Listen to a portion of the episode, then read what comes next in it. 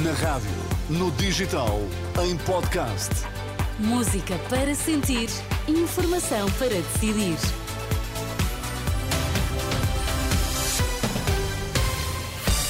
Pedro Queiro, boa noite. Vamos às notícias em destaque esta hora. Olá, boa noite. O dinheiro à vista daqui a duas semanas. O regresso aos protestos dos agricultores, ameaça feita após reunião com a Ministra.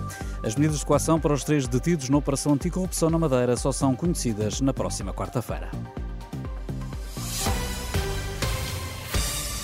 Os agricultores queixam-se de sair com muitas promessas, mas sem certezas da reunião que tiveram esta tarde com o Ministro da Agricultura. A voz dos agricultores de Évora e Elvas, que participou no encontro, não descarta a hipótese de novos protestos se não entrar dinheiro em caixa na semana de 19 a 23 de fevereiro. António Saldanha acusa Maria do Céu Antunes de atirar valores para cima da mesa com base em meras hipóteses, quando aquilo que os agricultores reclamam é o pagamento dos valores em dívida. As as promessas dos pagamentos dos valores em dívida, valores também que foram anunciados relativamente à, seca, mas uh, com previsões de seca em 2024, 2025, nós não sabemos se vai haver seca ou se não vai haver seca. São-nos atirados valores para, para cima da mesa com base em, em hipóteses. Nós queremos é que nos sejam repostos valores concretos que estão contratualizados e que nós cumprimos com a nossa parte e o Governo não cumpriu com a parte dele.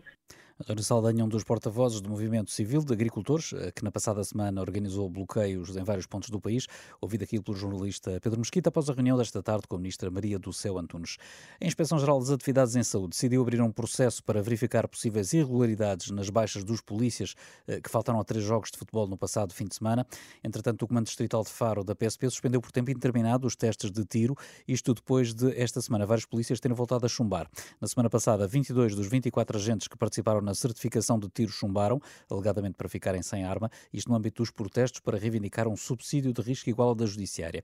Esta semana houve nova sessão de tiro no Algarve, mas como os agentes estavam novamente a chumbar, a PSP decidiu suspendê-la, suspensão já confirmada pela Renascença, junto de fonte da PSP. E Luís Montenegro promete iniciar um processo negocial com as forças de segurança, se formar governo depois de 10 de março. O líder do PSD diz não duvidar da justiça das reivindicações, daí a promessa feita na apresentação hoje do programa eleitoral da AD. Vai abrir um processo de diálogo e negociação com os representantes das forças de segurança para repor a justiça que é legitimamente reclamada. Muitas das medidas anunciadas esta sexta já eram conhecidas, como a redução de impostos ou a recuperação do tempo de serviço dos professores, mas agora foram postas no papel. Neste programa, a que a AD chamou de mudança segura, há uma aposta forte no combate à corrupção. Com vista a melhorar a eficácia e a rapidez das investigações no, no âmbito dos crimes de corrupção, propomos a criminalização do enriquecimento ilícito e também mecanismos de direito premial para melhorar a obtenção de prova, aumentando com isso os recursos da investigação. Neste capítulo destaca ainda para a regulamentação do lobbying e o alargamento de normas anticorrupção aos partidos políticos. O programa eleitoral tem ainda a promessa de mais rendimentos e salários com o Montenegro a acreditar que vai conseguir beneficiar as pensões eh, mais eh, baixas. As medidas de coação para os três detidos na Operação Anticorrupção na Madeira só vão ser conhecidas na próxima quarta-feira. A decisão do juiz ficou marcada para as três da tarde do dia 14. Os três arguídos são o ex-autarca do Funchal Pedro Calado e os empresários Custódio Correia e Avelino Farinha, que assim vão passar pelo menos 22 dias detidos. O advogado de Pedro Calado, Paulo Saicunha, mostra-se contudo otimista sobre o desfecho do processo. Do nosso ponto de vista, os argumentos são muitíssimo fortes. São mesmo muito fortes. Relativamente àquilo que nós entendemos que não se verifica, que é a indiciação de quaisquer crimes. O Ministério Público pediu prisão preventiva para os envolvidos na Operação Anticorrupção na Madeira. Miguel Albuquerque, presidente missionário do Governo Regional, também é arguído neste caso.